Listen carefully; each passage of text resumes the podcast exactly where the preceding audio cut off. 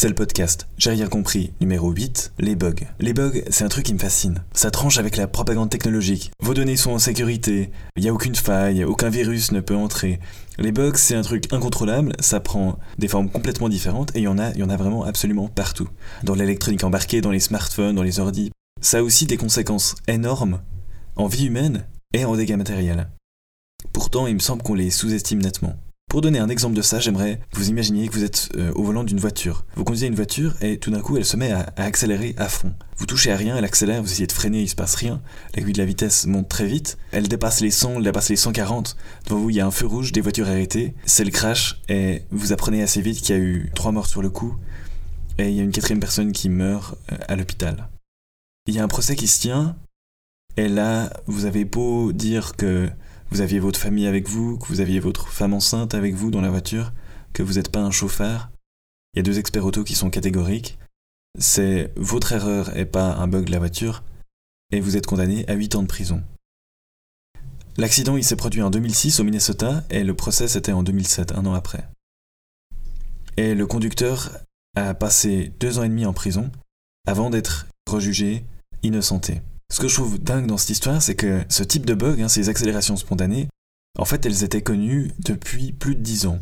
Ça s'était produit précisément sur le modèle de voiture que, la personne conduisait. Il y a des, des tas de véhicules qui ont dû être rappelés à cause de ça. Alors, je vous propose un petit tour au pays des bugs, en trois parties. 1. Pourquoi on appelle ça un bug? C'est un terme de mécanique au départ, en réalité. 2. À quoi ça ressemble de très près, un bug? Et 3. Pourquoi il y en aura toujours toujours plus et partout. Donc un, pourquoi on dit bug? Il y a cette légende urbaine qui raconte qu'un insecte, donc bug en anglais, a été retrouvé dans un des premiers ordinateurs et que du coup on a appelé ça bug.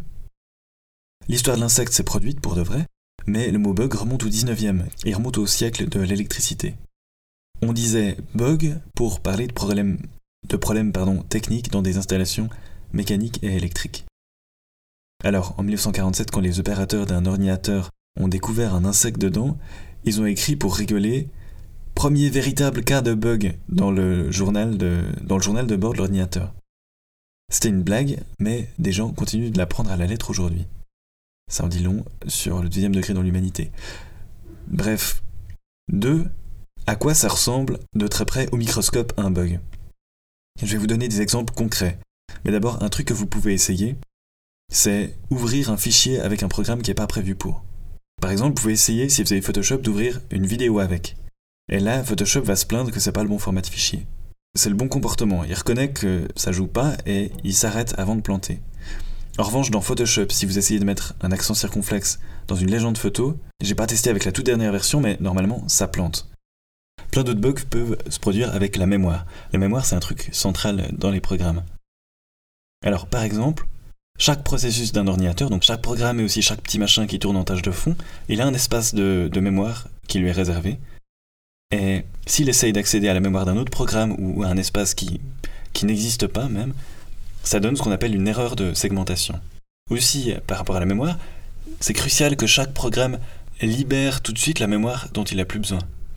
Par exemple, si vous imaginez que, je sais pas, vous utilisez VLC, le lecteur de vidéos euh, sous licence libre, bah, VLC, il peut pas, il peut pas charger en entier toutes les images d'un film de 4 Go. Parce que 4 Go décompressé, ça, ça tiendrait probablement même pas sur votre ordinateur. Ce qu'il fait, c'est qu'il charge juste les images dont il a besoin, et dès qu'il n'en a plus besoin, il les dégage. Si un programme n'a pas ce comportement-là, s'il libère pas la mémoire qu'il faut, on parle de, de fuite de mémoire. Et ce qu'on appelle la, la situation de compétition c'est quand deux instructions sont envoyées quasiment en même temps à l'ordinateur et que si l'ordre dans lequel elles arrivent change, le résultat est complètement différent. Euh, il y avait une machine de radiothérapie, la Terac 25, qui a été euh, bien sûr testée par ses développeurs. Quand ils la testaient, ben, ils faisaient ça de manière très procédurière, ils avaient un, protocole de test. Mais après, sur le terrain, les gens qui utilisent ça, ben, c'est leur outil de travail, ils vont, ils vont très vite, ils sont très à l'aise avec. Quand on allait très vite avec cette machine, ça déréglait complètement la dose euh, de radiation et plusieurs patients ont été massivement irradiés et sont morts. J'en viens au troisième point, pourquoi il y en aura toujours et toujours plus de ces bugs Une voiture, si on prend l'exemple des voitures, une voiture de la conception à la commercialisation, ben, ça prend euh, en gros 4 ans. Un logiciel, c'est beaucoup plus court, on compte environ 6 mois, même si c'est très variable. Mais même si tout se passe bien, un programme qui fait plus que quelques lignes, il est tout de suite beaucoup trop complexe, il y a beaucoup trop de cheminement possible pour qu'on puisse tout tester. Donc forcément, des parties immenses seront pas testées et il y aura des bugs quand il sera livré. Je termine sur une petite citation que, j'aime bien. Quand un logiciel n'a plus de bugs, c'est qu'il est dépassé. Voilà, méditez ça et puis essayez d'ouvrir euh, une vidéo avec un logiciel qui n'est pas fait pour.